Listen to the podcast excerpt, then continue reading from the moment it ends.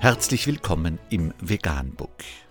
Wir liefern aktuelle Informationen und Beiträge zu den Themen Veganismus, Tier- und Menschenrechte, Klima- und Umweltschutz.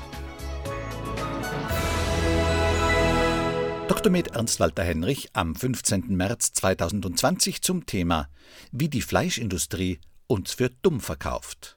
Unter www.hpd.de ist nachfolgender Artikel erschienen.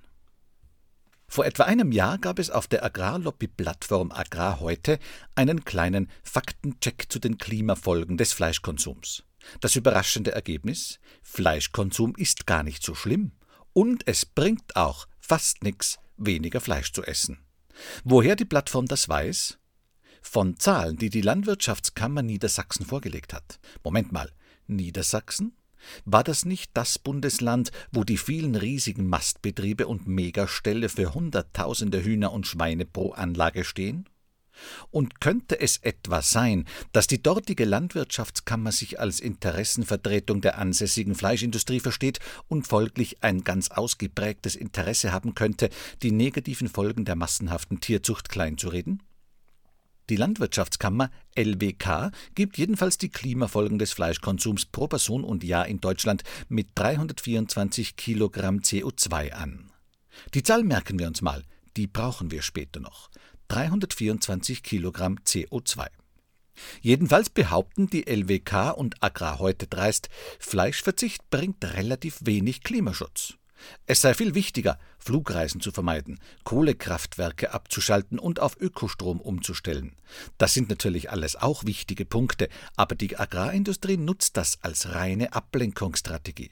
Halten wir erstmal fest, selbst wenn die Rechnung der LWK stimmen würde, hätte der Fleischkonsum pro Jahr an der individuellen CO2-Bilanz immerhin den gleichen Anteil wie ein halbes Jahr Haushaltsstrom. Würde man jetzt also lieber ein halbes Jahr auf sämtlichen Strom daheim verzichten oder ein ganzes Jahr mal vegetarisch leben? Was ist wohl essentieller? Nun sind die Zahlen der LWK, wie gesagt, eine ziemliche Augenwischerei der Fleischlobby. Unter den vielen Fehlern in der Rechnung seien nur drei benannt. Erstens. Es wird nur die Klimabilanz der direkten Erzeugung des Fleisches berechnet. Transport, Verpackung, Futtermittelanbau, Flächenumnutzung, Futtermittelimport etc. werden ausgelassen. Allein dadurch kann man die Bilanz auf einen Bruchteil heruntertricksen. Man lässt dadurch beinahe alle Emissionen außen vor, die außerhalb Deutschlands entstehen, die aber doch direkt an unserer Fleischproduktion bzw. dem Fleischkonsum hierzulande dranhängen. Zweitens. Es wird ignoriert, dass pro Jahr mehr Fleisch produziert als konsumiert wird, so als würde das weggeworfene Fleisch keine Umweltfolgekosten haben. Auch dadurch wird die Bilanz nochmal um satte 25 Prozent geschönt. Drittens, es wird nicht bedacht, dass beileibe nicht alle Bundesbürger zu diesem Konsum beitragen, sei es wegen Alters, aus ethischen oder religiösen Überzeugungen. Man kann nicht so tun, als würde sich die CO2-Bilanz der Fleischindustrie gleichmäßig auf alle Bürger verteilen. Hingegen muss man den gesamten CO2-Ausstoß der Tierindustrie natürlich ausschließlich auf jene Köpfe herunterrechnen, die das Fleisch in der Tat auch nachfragen und konsumieren. Wenn man das auslässt, wie es die LWK tut, wird die Pro-Kopf-Schätzung noch einmal locker um 10 Prozent gedrückt. Jede Grundschülerin mit etwas Grips und einem Taschenrechner kann die Zahlen der Agrarindustrie also widerlegen und korrigieren.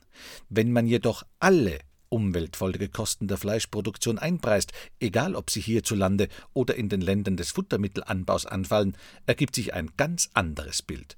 Dann stellt sich heraus, dass eine vegane Ernährung gegenüber einer omnivoren Ernährung nicht nur 324 Kilogramm CO2 einspart, sondern Tonnen an CO2-Äquivalenten.